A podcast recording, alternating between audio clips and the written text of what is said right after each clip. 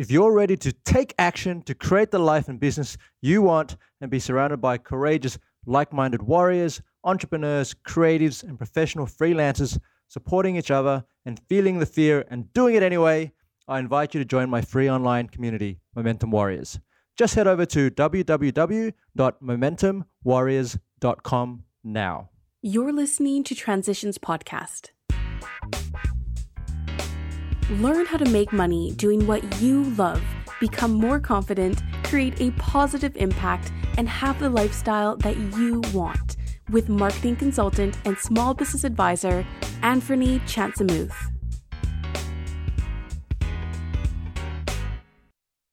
All right, hey warriors, welcome to Transitions Podcast. This is Anthony Chansamuth and inviting you to join me and my good buddy here, Chris.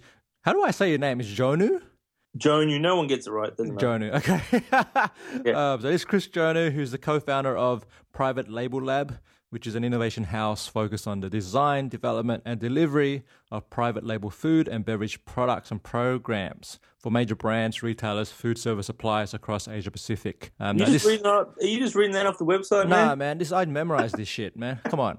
Now, I met Chris uh, a while ago in his role as founding director and general manager of Startup Grind Australia New Zealand, and that's uh, through a series of events when I was working in marketing for Hub Australia. So, Chris, let's start. Let's start with actually even before that. Let's start with where did you like where did you grow up? You know, were you part of a family of entrepreneurs? Like, like I want to know when did you first realize, hey, maybe entrepreneurship was my thing? Yeah, look, I did. I mean, my dad, an exceptional entrepreneur. Most of my high school years was move, moving around. He was he was a Kellogg's man, I guess first and foremost. I think about 15 years, something like that. And in Kellogg's, you could only um, you could only get so high before they put you on this thing called uh, the circuit. So the circuit was time to start traveling. So as as a as a kid, we were we originally thought we were going to move to Germany and I remember like this is like you know I'm 12 or 13 coming home and learning learning German overnight. Thank God the first move was actually to Lancaster, Pennsylvania, and we moved to to the US. And he he became like you know head of operations for the Kellogg's Lancaster plant. And from there, he kind of followed his boss around. His boss left and went for the, to this uh, to this other business in Iowa, and the family moved to Iowa and then you know back to Melbourne where he ran Berri Juice. So I grew up in Sydney, right? So each time was a move, but each time we I saw this different level of success, right? Because he wasn't moving unless the pay was going up and the house was getting better, and so this was all from a kid who, um, you know, we, we grew up in, in Dundas in, in Western Sydney. So it was ma- a major, major, and the guy, you know, the guy was a hustler. Um, so definitely got a lot of the entrepreneurial thing from him. So uh, it sounds to me like dad was a breadwinner. What was mum doing at that time? Was he just like, really taking care of you guys? I, I think, like you know, early on, you know, mum mum was a breadwinner. You know, because dad was so many years at university. I think he was a professional student there for a while, mate. But yeah, I think he he he was. But it was you know engineering during the day and then school at night, and and so she was always working. She was a teach taught fashion design in, in Sydney, and then yeah, eventually he, he yeah she was just taking care of the, taking care of the family full time. And how many siblings do you have in your family? I've got a younger brother and then a um, younger sister. So. And have you all gone in the same direction, or have they, have, are they doing different things? So my brother works with me. He's a pain in the ass. Yeah, and my sister, well, yeah, she's a full time mother too now, but just getting back into work, working for a jewelry store, but also doing all their social media and stuff. So I think it's just her foot back in the door and trying to, you know, she had, she had like a degree in multimedia. So I think it's just her way of making a little bit of money and then building the portfolio up again. But yeah, been out of the game for a little bit. So yeah.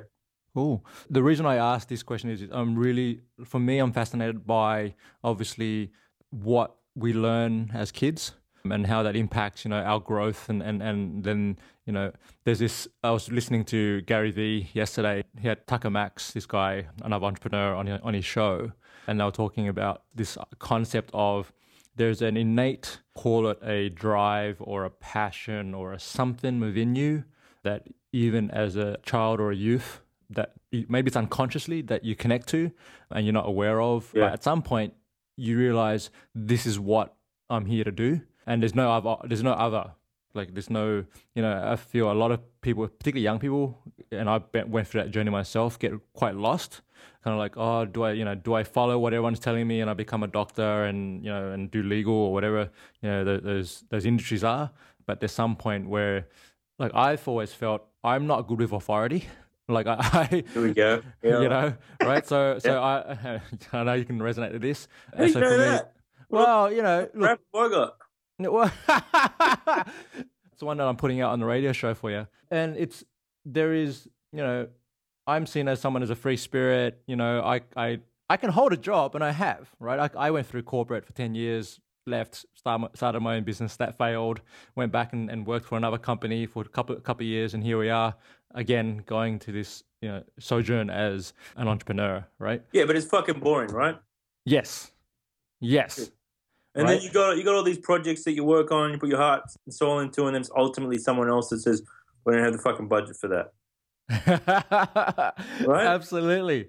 Absolutely. So And it's- yeah. It's bullshit. And um, yeah, I mean, it's that question. I think you hit it. It's like you know, I see Gary V one way, and then you got say Grant Cardone, and it's kind of this argument of whether are entrepreneurs born Or or bred. Yeah, I don't know the answer to that, but yeah, I think um, yeah, I just saw my dad hustling, and it was almost like big shoes to fill, and then it was like, you know, I don't want to be this that. You know, there's always that generation that falls flat, or like Mm. had it good and, or whatever. And um, so I don't, I think I remember well enough my youth. You know, it was wasn't always cushy that I'm I'm motivated, but there's always that not a motivation to be better than my dad. Maybe it is. Who knows? Subconscious level. But I just saw him hustling, and I wanted to be, you know, I guess make him proud, make the family proud, and, and try and take it to the next level. Haven't got there yet, but that's the game of the game. You know what I mean? So, is there anything that during your childhood or, or particularly in the teenage years or even as an adult that your either your dad or your mum said to you that really stuck with you? You know, piece of advice, something that, you know, Yeah. Oh yeah. I was I, I was always even just a cocky kid. You know what I mean? Like, but that was yeah, they instilled a lot of confidence, and you can do whatever you want. Just gotta put your mind into. I mean, my dad's not a very creative guy. I think he's very kind of analytical, successful from being analytical, but still without even knowing it. I mean, he would he'd always be like, just visualize the basketball going through the net. You know, he had techniques that I don't think he even realized that he instilled in us, and yeah, and then I think even his even his mum, you know, she'll be like, my grandma would be like, we'd stay with her for the holidays, or whatever, and be like, you're not sitting in here, get out there, and you know, we've got these tomatoes selling out the front of the house, right? And we'd be yelling at people to buy tomatoes, and I think you know the neighbor would just buy it and tell us to sh- so we'd shut up. So yeah, I think the entrepreneurship thing was always there and encouraged. what kind Of, what kind of student were you at school?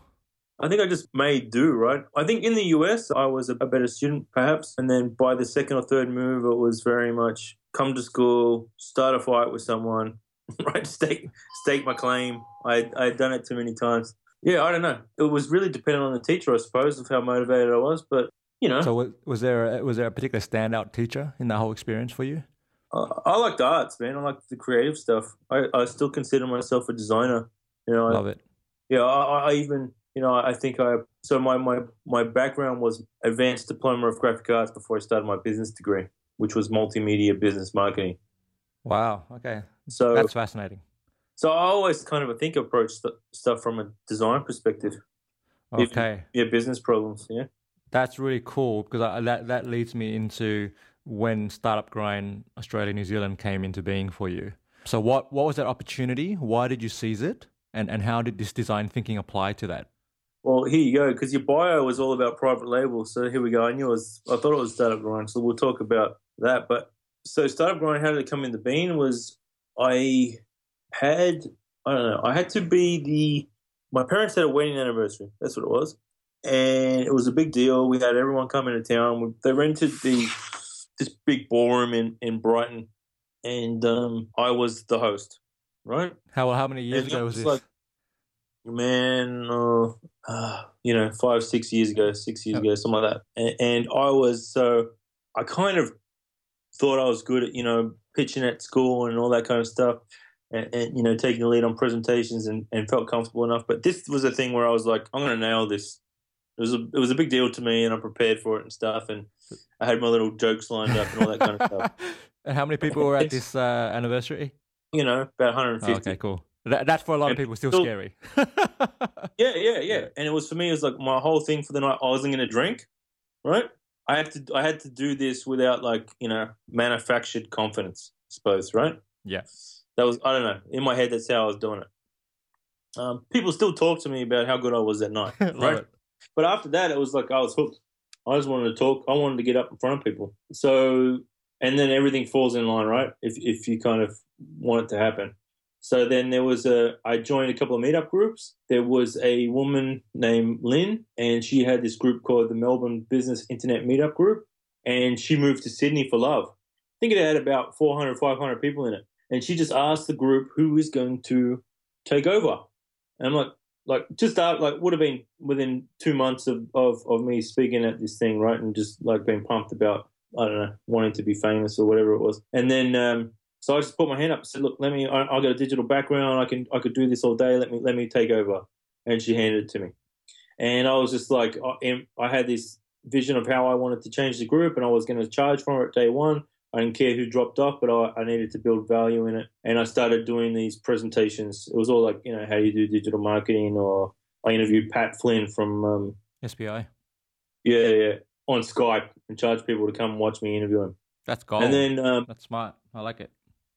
Yeah, and then, um, and then um, I just saw startup grind and TechCrunch or whatever they weren't in Australia at the same at the time, and pitched them on it. And I was like, I want to be part of this thing. I knew if you wanted to have a, a decent, if you wanted to be a credible startup meetup group, you had to have some tie to Silicon Valley. It was just so clear that that was going to win it, right? And then, So were you? Let, us clarify for the audience here. So were you already doing? Were you working for someone at the time? Were you? Uh, did you have already operating under a business? What was going on for you at the time? yeah, at the time I was probably had a it was just after I came back to Melbourne. I was in Sydney for a while, you know, drinking, carry on, As and you do, yeah. um, yeah, yeah. I was very early with a with a property after with my first corporate job, and I sold that. And I was just kind of um, living off that while I was had this digital agency that had you know one client or something. Right? one one big one or two big clients that was like you know I just wouldn't didn't do shit. wasn't really motivated. Didn't really didn't really quite get it right. Mhm. You know that that should have gone into another property or whatever. So I was just doing my thing. Live, live, you know, you're 20, whatever, Yeah. right? So come back to Melbourne and started a company with my dad, and that was a private label lab. He's not not a, not a healthy. His health was declining. He was working for SPC at the time. Um, you know, baked beans and spaghetti. And he was sick of driving to Shepparton twice a week because they got a big plant up there. And he, he was thinking about going business by himself. Yeah. So um, long. This is what all that's going on at the same time. So I'm like, come back to Melbourne. I had this opportunity to start a company with my dad. The first customer was going to be SPC. So he was going to leave.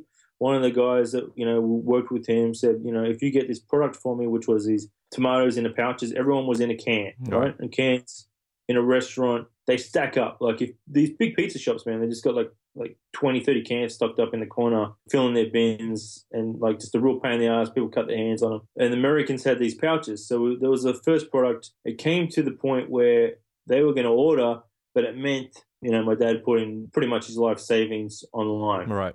And he's like, um, I can't do it. And I'm like, well, you're being a pussy. Let, let's fucking do it, right? And that- that's really how the conversation went. And then we did it. And that, that's how that business was born.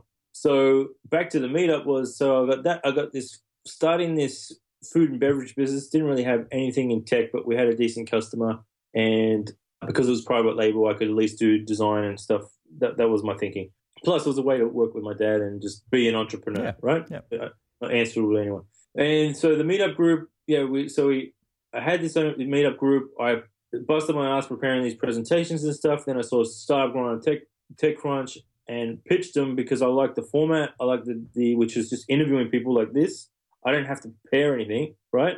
To this day, I think some most nights I'm reading the bio on the night, right? hmm People think, you, but you know, you just get good at interviewing. You don't need to. I don't think you need to prepare, right? Well, I, I haven't. You just because you, need to be able to steer them, and it's, it has to be fluid. Yeah, you want to be present. Yeah. So I pitched him, said, look, I'll, I'll change my whole entire group. I got 500 or whatever in the database at the time. I want to make Be Startup Grind in Melbourne. Wasn't powered by Google for entrepreneurs at the time, and um, just but knew knew it was going to be big. Sydney came online the same month, and that was you know this guy Arj who was like director of operations for Uber and this guy Adam, who was a big, big in the fashion up there, big blogger, you know, kind of world renowned kind of guy too. Like he, would get press passes to New York fashion shows and all that kind of stuff, and trips paid for. So they were the two guys in Sydney, and I was this guy, like the you know the lone soldier in, in Melbourne, and I just outstayed him, I guess, you know. And yeah, Adelaide came on. And, and, and we just kept going, kept growing, and not until recently we put Brisbane on, Auckland had a couple of changes. Sydney's gone through a couple of changes, and yeah, it's all. I guess it's staying power and hustling. All right, let, let, us contextualize this for people who don't yeah. know what startup grind is. So, how would you describe startup grind? Startup grind is this fireside chat that takes place in 200 cities around the world every month, powered by Google for entrepreneurs globally, with headquarters in Silicon Valley. And it really is about showcasing the best founders from the local city. That's the idea. Like, I'm not going to knock back the founder of Zendesk when he's in town, but nine times out of 10, we want to promote local heroes to the world. And how we do that is, you know, everything's filmed, goes on the global YouTube channel, and if it's really good content, they put on the podcast, so on and so forth. But it is really about hustle, right? It's like I am a hustler, so I'm I'm continually I call it monkey bars. That's what I call the, the strategy, but I'm using one guy to get to the next bigger person, right? Mm-hmm. And it's the same way I'm going to do this podcast, and then um, and you know promise a lot of things along the way, but deliver them. And yeah, the, the success stories are really the people that are in those cities because you know we've launched in cities and it just falls flat because it's just the wrong person or the person doesn't want to hustle. Or... So yeah, that's it, man. I'm rambling on. No, I, I, I appreciate it because I think there's something here.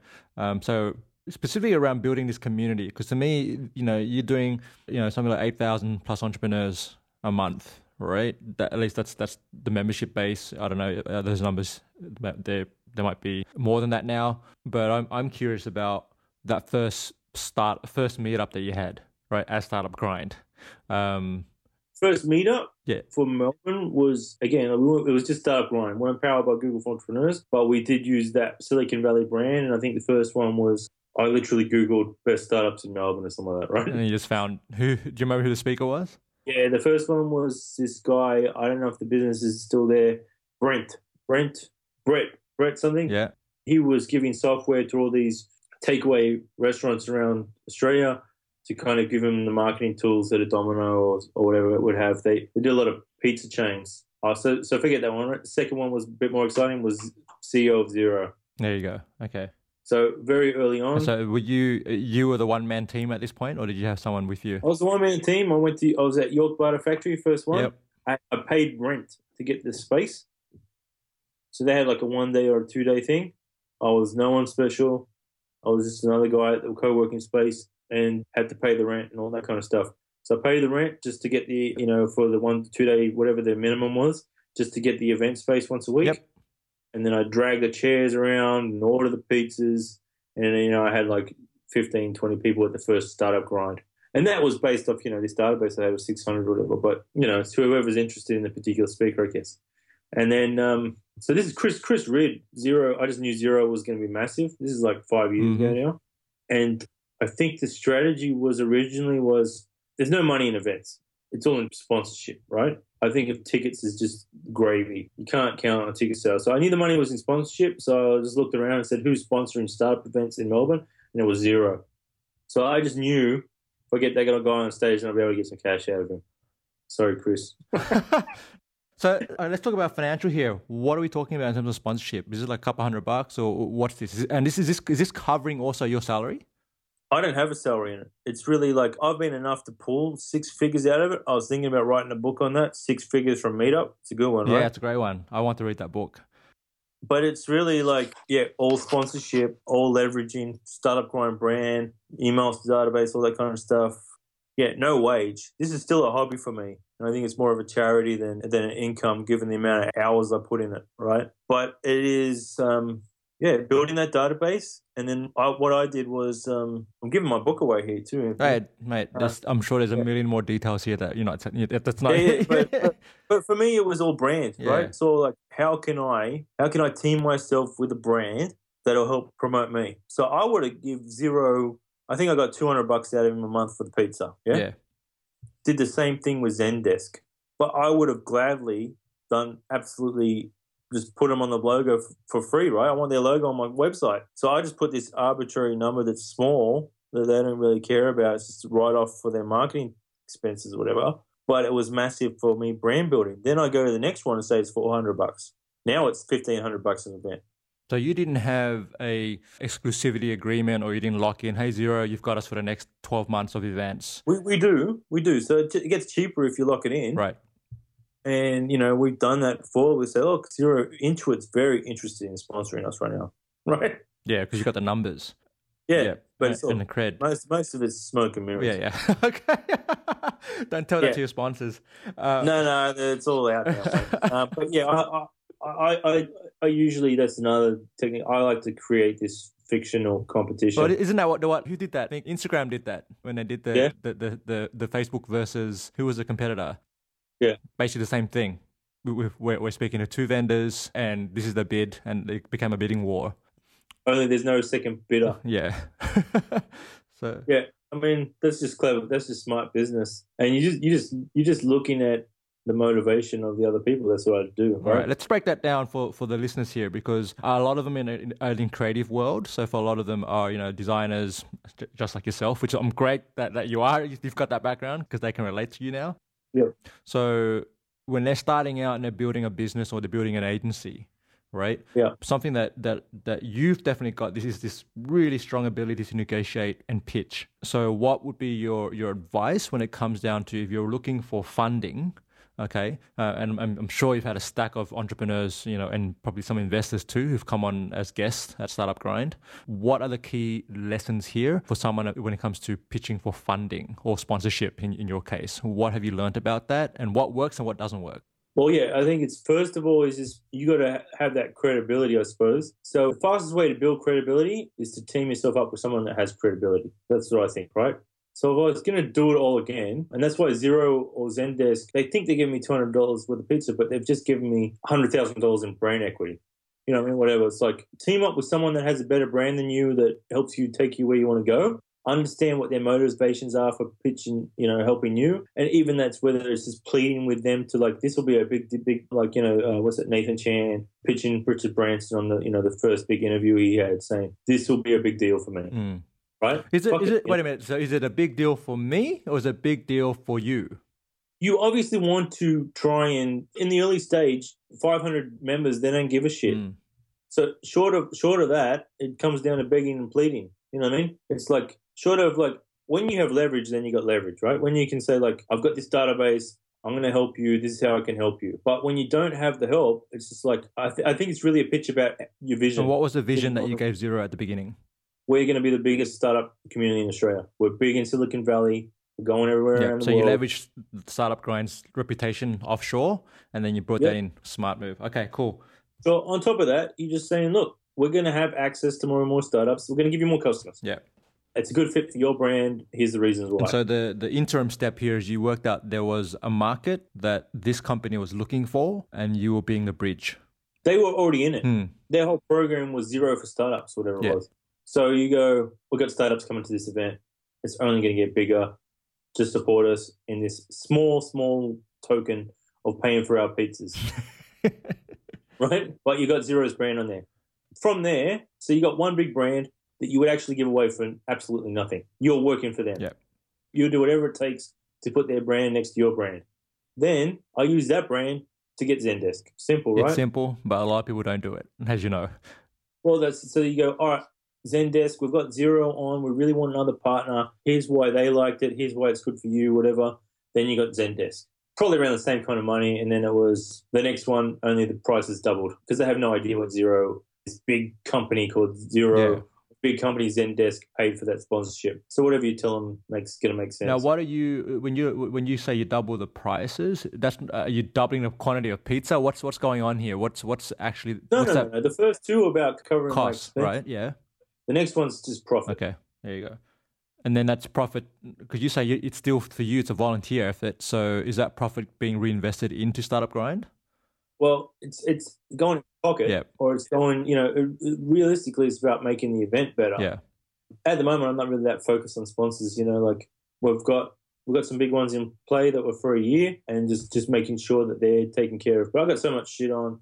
I don't have time to, um, you know, sponsorship's really like fundraising, right? You're out there hustling. The guys that get it understand it's not a ROI, an immediate return on investment kind of thing. Like if you're in sponsoring events and you're just like, I thought you are going to email out my discount code and I didn't get my money back for the sponsorship, then you're an idiot. You don't get it. You know, events are all about grassroots marketing. Mm. And you know, I was saying to this to the guys through Invita yesterday, I'm like, why does NAB love this? You know, because NAB, like, so the bank's one of our big partners. They get it because they're at the event. Right. You have to be at the event. So it's like, oh, they're the bank for startups. Is this logo on the website. No, there's the guy from e-commerce transactions over there. He'll help you. You know how powerful that is. You got to be in the room. That's it. Show up. Got to show up. All right. So now let's let's shift over from sponsorship to partnerships. Okay. So private label lab uh, uh, is uh, you know tell me about that business. Um, it's you and your dad. It's is this is this your core? Is this your primary? Is this your, your income earner? This is where where it's at. Because you're saying you're juggling a few things going on here. So where are you right now? You've got so many things going on. What are you talking about? So private label is this concept where we create brands and build brands for other brands or retailers. So they either have their brand, like a Woolworth Select, and they're looking for a, a new product, and you got a million guys pitching that, right? Or you have Coca Cola. You found this really great product in the US, and you think it's a good fit for Coca Cola, and you go and pitch Coca Cola and say, "What do you think of this?" Right? Coca Cola is probably not a good example because they're just, you know, they're all pretty high and mighty. Yeah. But that kind of, you know, then they have their own marketing team and their own sourcing team.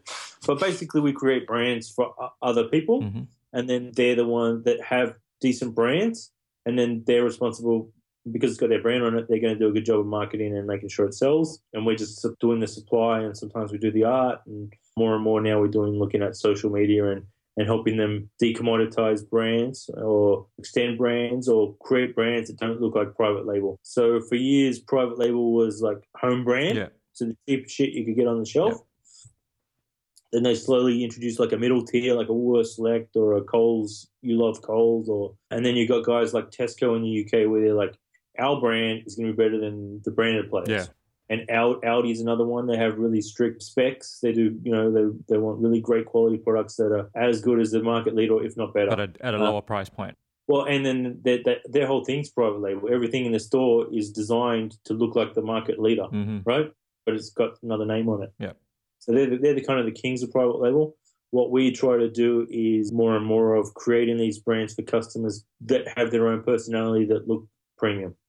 Love it. So if you go into a store, you'll know which one's private label, right? You just you see it in every category, and whereas our- intention is to try and make something cool, specific for that demographic, marketing that supports it. The people just think this is a cool new brand to market, and they'll pay money for it. If you got that story, you can do it. So what And what what probably is. What? Why not? Why, why can't Why can't they do Yeah, that? no, it's a good model. I, I I guess the question here is what makes a good brand or what makes a brand stand out? Because you've got everyone, you've got a lot of people, a lot of businesses, you know, whether it's startup or whatever. Uh, you've got big brands doing rebrands, right? You've got, from your perspective, helping these businesses, you know, uh, do this. What what what's the gap? Why do they come to you? Are they lacking intel? Did they don't understand branding or marketing? What's what's the challenge for them? What's the frustration? And then you know, how do you work with that? So they've got this brand that maybe they were the first to market with, that they're not doing much marketing for, and now there's other competitors, and slowly it's become a commodity. One thing, or so they want to reinvigorate it, and how do they do that? And how do they, you know, breathe life into it and make it, you know, differentiate it? Then you got like we got this cool brand. Where do you think it can stretch to? Can it go from coconut water to green tea to superfoods? You know, Mm, or it is. So we go, we kind of understand what the brand is. We understand what market trends are happening in the US, UK, whatever. Nine times out of 10, we find something that's like every time I'm in the US, I'm walking through supermarkets looking for something that's cool and go, all right. And then nine times out of 10 it is just changing the label. That's how simple it is to create something that's innovative, right? yeah. and you don't want to change it too much because if it's working well over there, our market's similar enough that it should work here. So, I, looking at range extensions, looking at taking advantage of um, a market that is working well that they're not currently in, reinvigorating brands, all that kind of thing. And then it's innovation in food and beverage is usually very it's just small, right? Right. But it's enough to have a big difference. And that's only for the for the simple fact that like you can't change the bottle too much. You can't change the cap too much because then they can't put it through the fucking factory, right? it's that it's like that. We'd love to have all these quirky products in there, but they can't manufacture them cheaply enough. So people will just want the one that's next to it that's kind of cool, um, but it's half the price. Mm. So you'll see a lot of innovation is really just repackaging or redesigning it. You know, So I how mean? much So of that is user testing before it goes to market? I think that focus groups, for the most part, Yeah. are kind of bullshit. They're bullshit. So yeah, um, you know, middle-aged women trying to get an extra income, or like I don't know where they find some of these people, right? But I don't think it has to be when we're trying to do this stuff. We're looking at it objectively, you know. So it's who's the coconut water consumer? Oh well, it's fifty-one percent female, it's forty-nine percent men, so it's slightly skewed to women. They're in this particular age. They're high consumers of, you know, social media. That's who you have to run your test with. You know what I mean? So how do you then? I guess at the end of the day, I'm trying to implement these kind of lean startup principles into um, into food and beverage. yeah, man. yeah. Really. I see that. I see that. Do, we're doing A/B split tests. This was blowing these guys' mind. We're just like ran a A/B split test on a brand. Do you prefer this brand or that brand? And and ha- have it as a Twitter poll for 24 hours. And they just they just like, what the hell? This is great. You know, nobody's thought about that because just someone in marketing has the the, the, the greatest opinion uh, and it's it's more trustworthy than everyone else in the team, whatever. And it has to look like that. You know what I mean? Yeah. it's a lot of this gut instinct stuff, and everyone does that. Everyone has their own opinion on design, right? It's a it's a bit of a prick of a business to be in, isn't it? no, no, no one tells the plumber how they think they should fix a toilet, but everyone wants to tell the designer how to design. Such a true statement, right there. um, so, Yeah. so your take on that is, well, don't tell us. Let the consumers tell us. Let the market tell us. That's what we're getting more and more to. Yeah. It's like, yep, we prefer this brand. We we love we're in love with our brand here. You like that one? Let's test it. It's not, we're not going to be precious about it. So then, how do you create that test? And um, so, we're talking with a customer yesterday. We said that you know we're kind of in this, at this point right now, where you know someone from marketing likes this design, the category manager likes this one, you know the purchasing guy likes this one, and we like this one, and each has a different story. We could probably probably narrow it down to two is it possible to use 50 stores for this brand and 50 stores for that brand and see which one sells more? So that's like A B split testing on a new level, right? But that's nothing's going to quite nothing's going to prove it like that Mm. because you put you put two images side by side and you know people go oh that looks better but they're looking at it in isolation they're not looking at a the cola that has a black label or a red label sitting next to a coca-cola on shelf with a red label next to Yeah. coke zero with a black label it all becomes um, nothing's going to say it like how it sits on shelf and how it sells. So you want to try. You want to try and I guess create or manufacture the the environment as close as possible to what the real thing will be. Yeah, exactly. That's it. The only way you're going to get it. Yeah. Yeah, it's lean startup stuff though, Yeah. right? It's like ultimately like it's not about who picked the, the design; it's who pays for it the most. You know, who's going to pay for which one, and then that's the winner. And that Easy. that's a great question because that's a question that I ask a lot of the creatives that I work with. It's kind of like, you know, yes, you like this and you want to design things this way or create things this way, but who's the buyer? Yeah. And the deeper question here is, who's the buyer is going to pay the most? Uh, Yeah. Because that's that's the ideal. That's the target you're going for. I love it. Yeah, exactly. Now you've got this Yeah. thing. We're gonna sort of divert a little bit here, but you've got this project called Dream Pushers. Yeah. Right. So Dream Pushers was just, it's just like I love the brand, I love what I'm doing with it, but it's just going to take a back seat. It's just going to be my podcast. So I'm going to be pushing my own personal brand, and this startup Melbourne Dream Pushers is just going to be this podcast, and I kind of distribute it that way. I can't. It's it's this thing for me where I got so much shit going on that I have to like I don't know how to evaluate them sometimes, and sometimes I'm spending too much time on stuff that doesn't make any money Yeah. right? So before having kids, you have that luxury, right? Um, now I'm very much like I only got so many hours in the day. I'm already working, you know, to 2 a.m. hmm on, on whatever. You can only pick so many things. So that I think that's the problem. Like I imagine you got the same problem as me, but my mind just goes a mi- thousand miles an hour because I'm creative and an entrepreneur, and I can always see an opportunity in everything, right? Yes. That that's our curse. yeah. Yeah, so then you decide you just kind of you running with this thing, and then there's a shiny new thing over there. So um, yeah, it is it is a curse. So for me, you know, I've heard one one one of my mentors was like, what he does is he kind of puts it in the shelf, and he has this thing where he's got to sit on it for three weeks. If he's still excited about it in three weeks, then he'll go for it. I I, I haven't heard many you know ways to like to, to fix this problem, right? Which is only in, fueled by all the caffeine I drink all day, right? but for me, it's like, all right, trying to focus on two things. Dream Push is just going to become a podcast. I can't let that brand die because I don't know. It's just, well, it's tattooed on my arm for one thing. But it's going to take a back seat because there's just too much money to be made with the food and beverage at the moment. And just trying to get down to the essence of what I love to do and then just going, taking the company that makes the money, like private label, how do I shift it into that direction so I'm doing more of what I love to do? Yeah. And that that's where we're starting to pitch more clients on. We'll do the social media and we'll do like the social media for me is like Instagram, for example, it's graphics. It's just graphic design and consistency. And and you get a little bit of, you know, bite sized bit of content. So that kind of fills my appetite for all the creative stuff.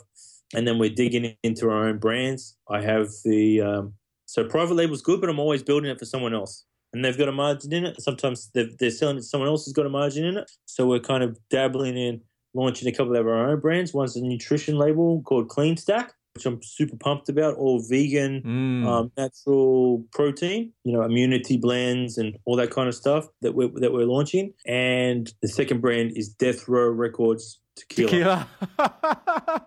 Wait, is Yeah, Death Row still oh, around? Yeah, we've got a license for Oh it. Oh my gosh, that, that's that's that's crazy. Yeah, so we're pumped about that. It took me 20 years to get on Death Row, but I'm on Death Row, man. I was, I was gonna say, man, you you you you've got this. There's definitely an entertainment side of you because you're doing stuff. I remember when you uh, one of your trips to the states and you're like talking to I don't know, maybe it was Bieber or some I don't know. You, you, you just got some really crazy ideas. Yeah, yeah, got to keep that though. It keeps you like, you know, it's uh, uh so I interviewed Sujan Patel not too long ago. He's like, I think I'm still in that phase. He's he calls it. I'm just in that couple of years where I'm throwing shit at the wall. Yeah, But I think I'm kind of consolidating into food and beverage products. So I'm getting creative, but it's a tequila, so it's beverage, right? So we're playing with a couple of our own brands, and then just mainly working on brands for other customers. But I like the idea of, you know, with that, it's direct to consumer. We make more money, and it's kind of really a brand.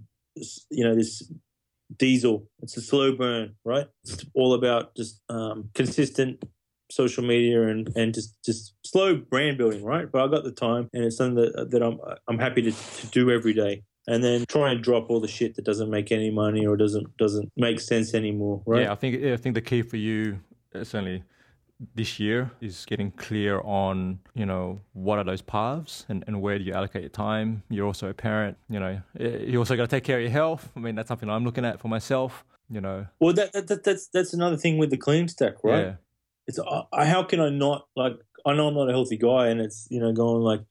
I put on a bit of weight now. I was tr- not training, not training as often as I should. I'm up in the middle of the night with the kids. You know, it's all bullshit. It's excuses. You know, you can still get to the gym. You can still, but if I'm focused on a um, marketing and organic nutrition range, you know, in my spare time, you're moving the excuse well, yeah, I'm start to focus on like Yep. you know, importance of health. I'm blogging about health. I'm doing social media on why you know hemp protein just you know is better than whey for your body, and you just so you can choose to start steering your projects to to to the to the life you want. If I'm saying that right, yeah, absolutely. Uh, I think that's a big part of, of why I'm creating the podcast and why I do things that way because it's there is a point where you realize, yeah, I can spend the rest of my life working for someone else and building someone else's dream, you know, or, or, or whatever it may be. But how does that affect your own life? And you only got the way I see it, you've only got one shot because I, I don't I don't know if re- reincarnation exists. um, Nah, for, and I don't want to. Like, what if I'm some dog? there you go. Eating, Who eating knows? vegan dog food that your company in your past life created. That's true. I don't want that. No, that's it, man. One shot. Yeah, life's too short to be miserable. Uh, that's for sure. I love it. All right, so we're gonna wrap up. Uh, I I could continue talking forever with you. I think you're you're definitely someone that I appreciate and value because of your hustle, because of you know uh, just how you show up, and and you've got this something this something that you s- Thanks, uh, for you, bro. I think for you, it's like you've got these balls. It's just like I I can get in front of of anybody. You know, so where does that come from? Like, or how do you, for someone listening to this who's maybe an introvert or maybe just scared of doing that pitch to, you know, to get the ten thousand or twenty thousand or million dollar client uh, or partner or sponsorship deal, where did that come from, and how do you cultivate that? I think that for me, if I try and pinpoint it, I think it's from living in the US. And, you know, we've got this kind of bullshit tall poppy syndrome thing going on, right? Which is absolute garbage because we're like, you're in the best city in the in the be, in the best place in the world right now. Like you should be cocky, mm-hmm. right? You know, it's kind of this bullshit thing where Australia we root for the underdog, and then when you get too high, we want to chop you down. Yeah, it's so bizarre, right? So I think it's really just embracing that thing, like that American mentality, where it's like not afraid to celebrate success, right? Uh, so I guess that's where it is, and so it's like. Do you have a ritual yeah. around that? Is there? Is there? Do you? Is there something that you do? I think, I think it just breeds like yeah. success breeds success, right? It's like yeah, I think it's like as I if I could try and articulate it, I think the best way of doing it is like, you know, I don't know if you listen to Grant Cardone, love that guy, right? Mm. But uh, it's an obligation. I like his way of putting it it's my obligation and duty to be successful. And it's not just for me personally. I got a I got a family. For me, it's family, right? Yeah. And that's that's from my from my dad too. It was always family first. If we were having a conversation, he'd turn the radio off to, to be 100% there and talk to me. And before moving to the US, he sat us down as a family and said, "Are we are we all in this together?" And we're like, "Yeah, fuck yeah, let's do it." Mm. So, and that's another reason why I'm trying to consolidate stuff because like take you got to take the try and take the ego out and just do what's best for your family. But I don't want mediocre success for my family. I want my you know I want my daughter get my daughters to get a private school and have a great life and get to travel and all that kind of stuff. So I guess when you think of success as an obligation, it starts to change your perspective on it. And then also, I would say I'm genuinely, and this is a startup grind thing, trying to help people. Yeah. If you are out there and it's like it looks like hustle, but I'm just out there trying to help people, connect people, and then all the rest is just come coming back, I guess. Short of that, just fucking man up and don't be a little bitch. Maybe that's a tagline of your book, bro.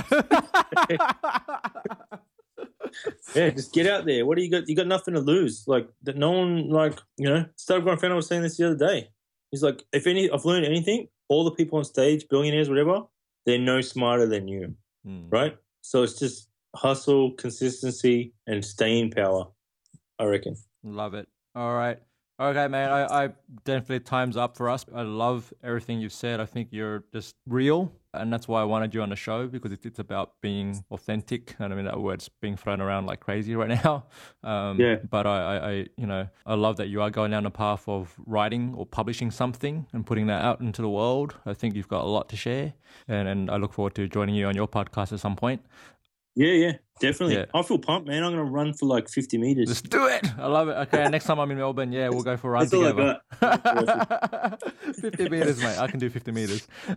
So, all right. So, where where's the best place for people to connect with you? So, if you want to get a get your own vodka line started or a custom product, and you've got a lot of money, I don't want to talk to you if you don't have any money. See, it's a private label lab. And then, um, if you're interested in, you know, getting, you know, learning how to be an entrepreneur, leave that corporate job, or just connect with other entrepreneurs and just be inspired. And that's startup grind. That's affordable stuff.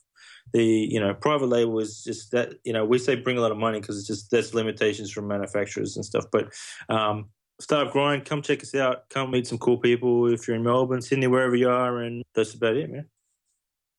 Thanks for tuning in, Warrior. If you would like to stay in touch with Chris and connect with him and see what's going on, just head on over to the show notes, which is at transitionspodcast.com forward slash 011.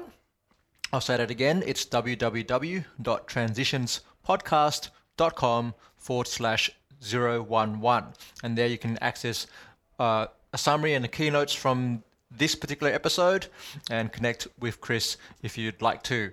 Uh, I'd also like to encourage you to head over to iTunes and leave a review and some comments if you did get some value from the show. And that way we can, you know, get more people and visibility to more entrepreneurs, creatives, and change makers, and really spread the word uh, and share these stories. I really appreciate you for listening to the podcast, and I wish you all the best. As always, live confidently and passionately and I'll see you on the next episode. Cheers, mate.